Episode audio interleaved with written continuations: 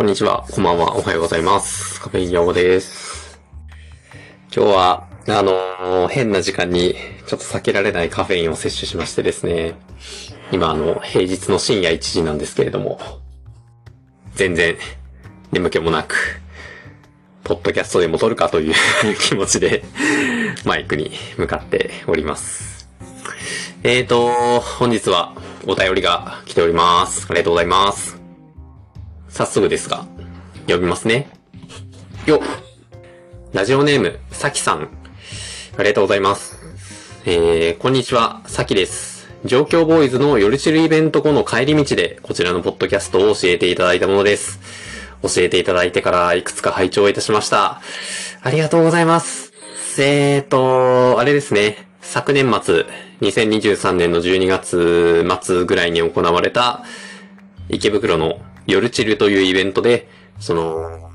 最近よく話題に出ますね。あの、僕が拝聴しております、状況ボーイズというポッドキャストの公開収録がありましてですね。で、このさきさんという方は、あの、そこで知り合った方でございます。で、そう、その、帰り道が、あの、方面が途中まで一緒だったんで、あの、そこでこう歩きながらいろいろお話をさせていただきましてですね。で、まあちょっと話の流れで、いや、実は僕もポッドキャストをやってましてみたいな話を、番組名までお伝えさせていただいて、内心、いや、そうは言っても聞かれんだろうと思ってたんですけど、まさか、まさか聞いていただいて、その上お便りまでいただけるとはという風な感じですね。いやいや、ありがとうございます。えー、続きがあります。えー、さて、今回の配信について、えー、私もキムジヨンを何年か前に読んだので楽しく拝聴しました。これは、あれですね、シャープ 51? かな？そうですね、シャープ51怒れるぐらいのこだわりが必要かもね、という回の中で、あのー、82年生まれキムジヨンという本を読んだよ、という風な話をしたやつです。えー、私は女性として自分がフェミニストなのかはよくわかりませんが、キムジヨンほどではないものの日本で生きづらさを感じることがありました。カフェインヨガボさんのような男性がこのような理解であったり気づきを発信していただけるのはとてもありがたいことだと思いました。注釈、ジェンダーの回も拝聴しましたが、ここでは簡単に男性と書きました。うん。なるほど、なるほど。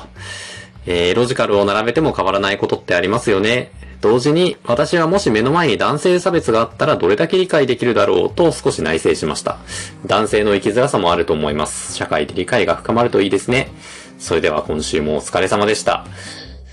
ということでございます。いやいや、ありがとうございます。そうですね。いやー、重かったですね、キムジヨン。本当に。何回思い返しても。いや、もう思い返した時に一番頭に出てくるのは嫌な本だったなっていうのが 今でも最初に出てくるんですけれど。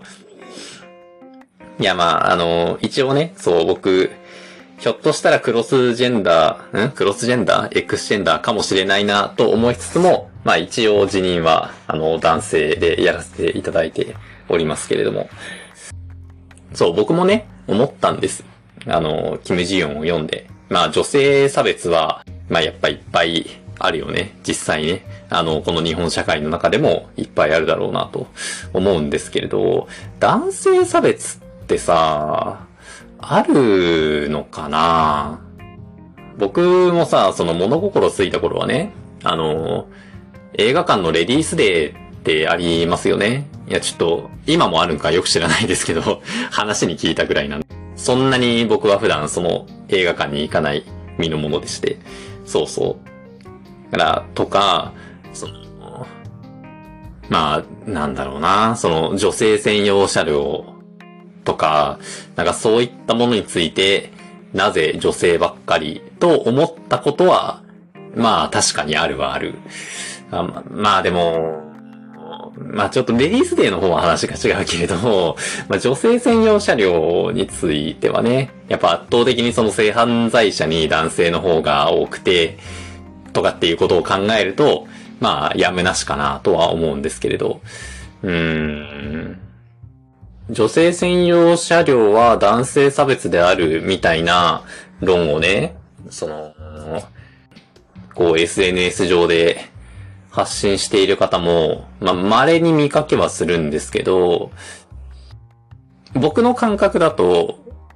まあ、あれって結局のところさ、その、女性の身の安全とか、その精神的な安全を確保するために取られている施策だと思うんですね。それって、それをすることによって安全になる人たちがいるということは、それはまあ差別じゃなくて区別のジャンルなんじゃないかな、と、まあ今の僕は思うわけです。うん、実際どうなんですかね。空いてたら極力女性専用車両を利用したいなっていうふうに思われるものなんですかね。まあでもそうなんだろうな。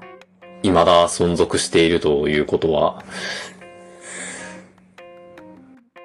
なんかこのお便りをもらってね、考えたんです。男性差別があるものかというのを。で、僕が今こう頭の中に浮かぶ、そのこれは男性差別なのかもしれないなっていうふうに思うことって、まあ大体がそのいわゆるステレオタイプの男性性の押し付けっていうところに集約されるような気がするんですね。うん。つまり、うん、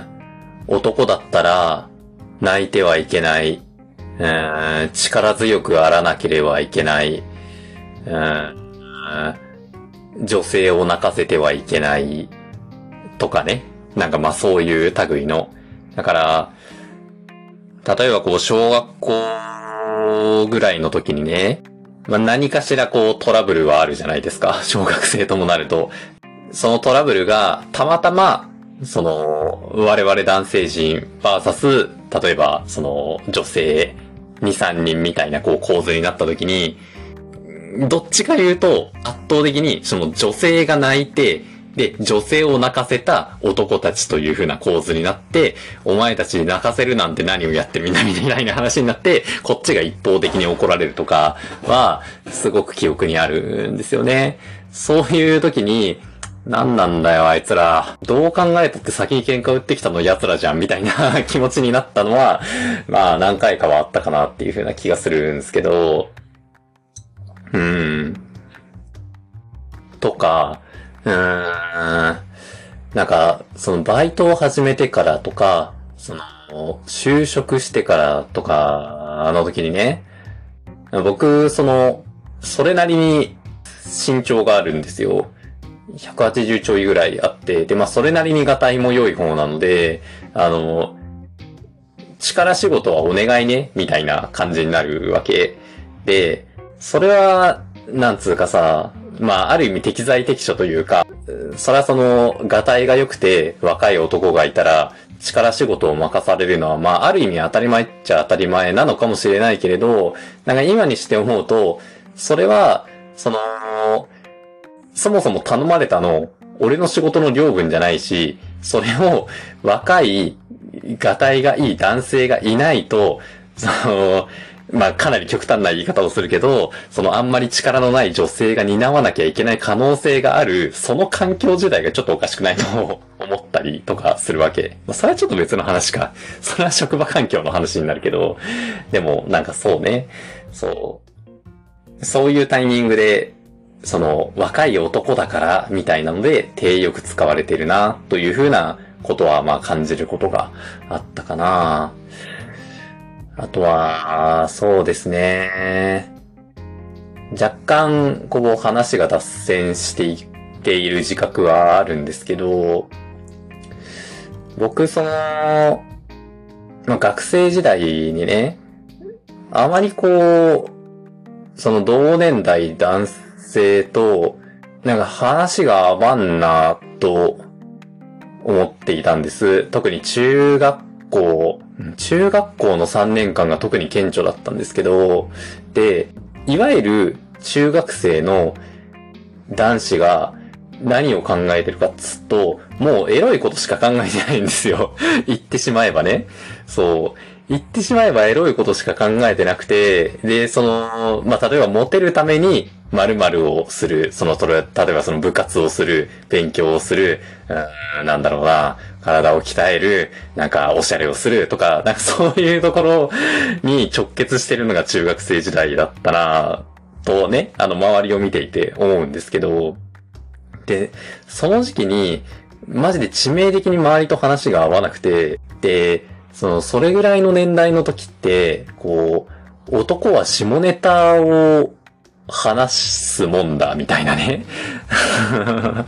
らそういう風な、こう、風潮がね、結構根強くあったような記憶があるんですよね。ちょっとなんか具体的にこうっていうエピソードはあんまりないんですけど、そうそう。で、多分、僕、その、それぐらいの年代の時から、あの、その、後々治療する下垂体腫瘍という疾患の影響をちょっと受けてたんだと思うんだけど、それぐらいのその中学生ぐらいの年代から、もう、その、なんかちょっと他の奴らと比べて胸が出ているなというふうなことを自覚したりとか、うん、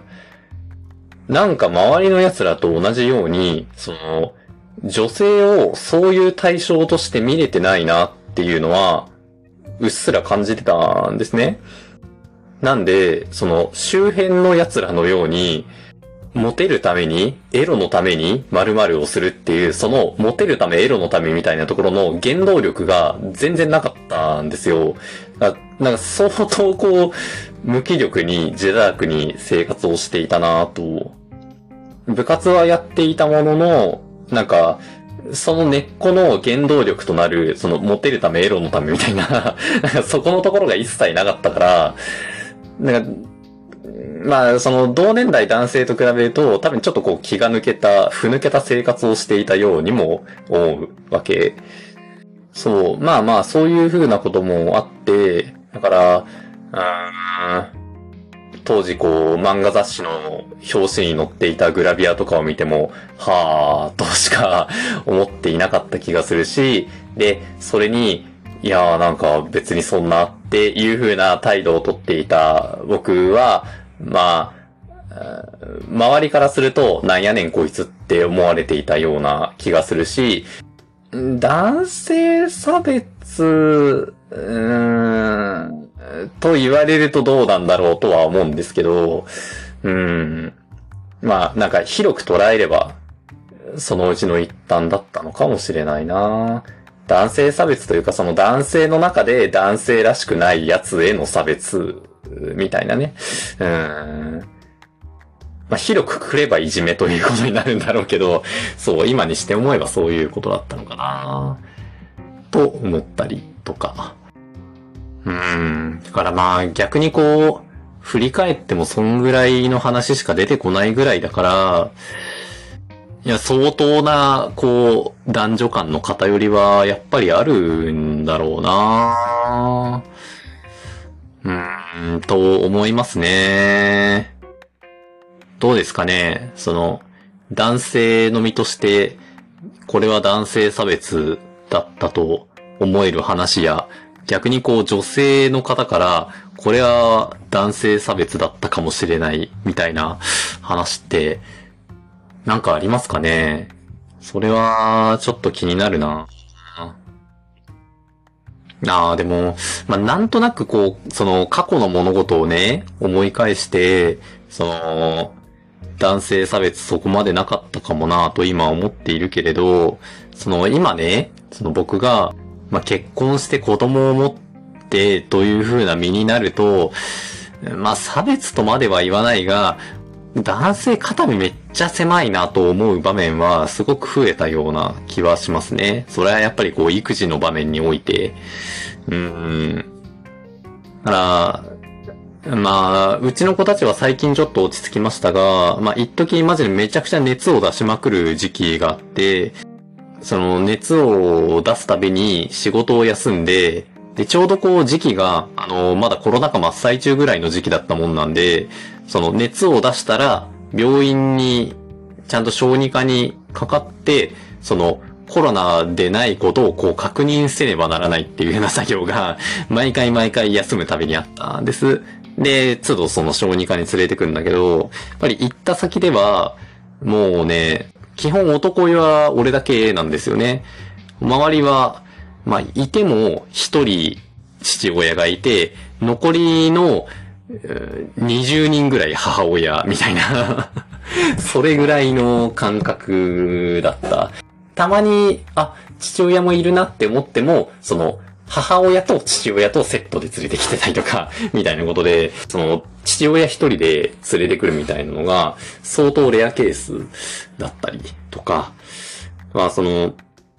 子供が生まれると、あの、定期的に行政がやってる検診があるんですね。6ヶ月検診とか、1歳半検診とか、まあそういうこう、節目節目で、あの、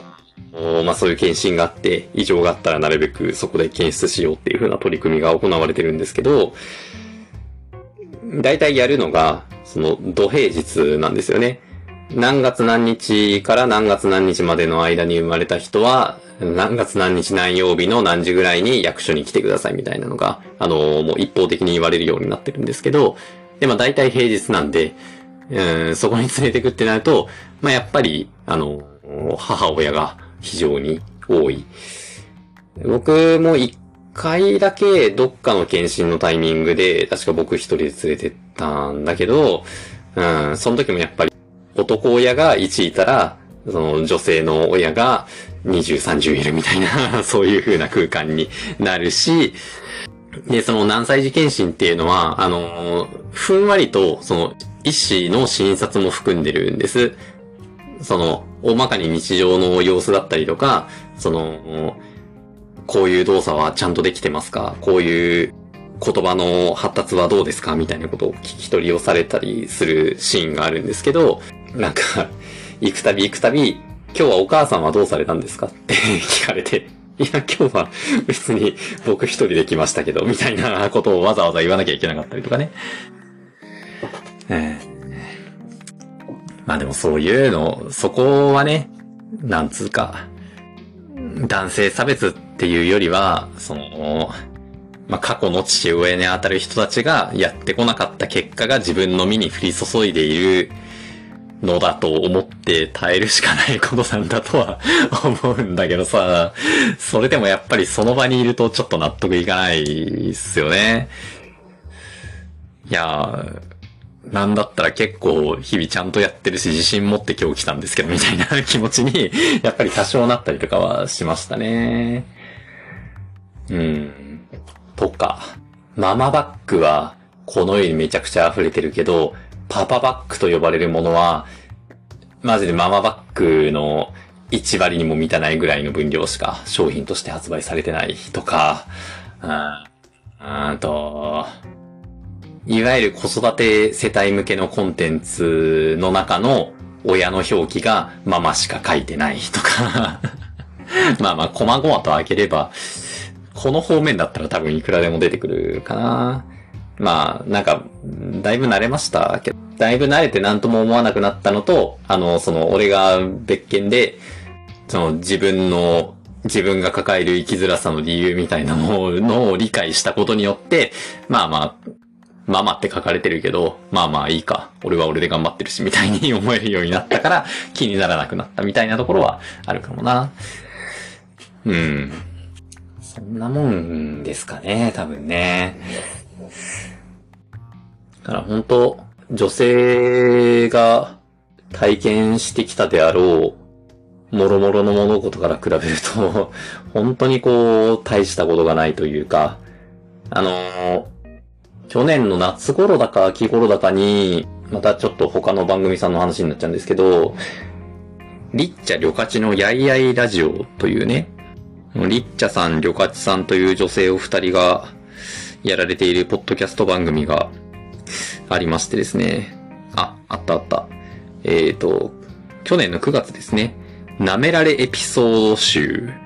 っていう回がありましてですね。これはその、この番組のリスナー様方が体験された、女性だからって舐められた扱いをされた体験談みたいなものがこう集まっている エピソードなんですけれど、そう、なんかこういう、こういうのを聞いてると、マジで、なんか、本当男性ですいませんみたいな、そういう気持ちにさせられるというか。ねえ、いやもう、そう。なんだよな本当に、その、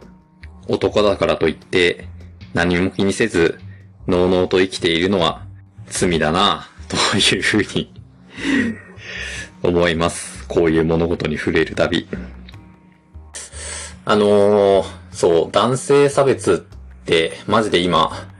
話したぐらいしか僕の頭の中には出てこないので、もし体験した、あるいは、目撃したみたいな話があれば、ぜひとも教えていただきたいなというふうに思います。よろしくお願いします。そう、最初にあの話そうと思って忘れてたんですけど、あの、この番組ね、多分、あの、視聴してくださっている方の9割ぐらいが、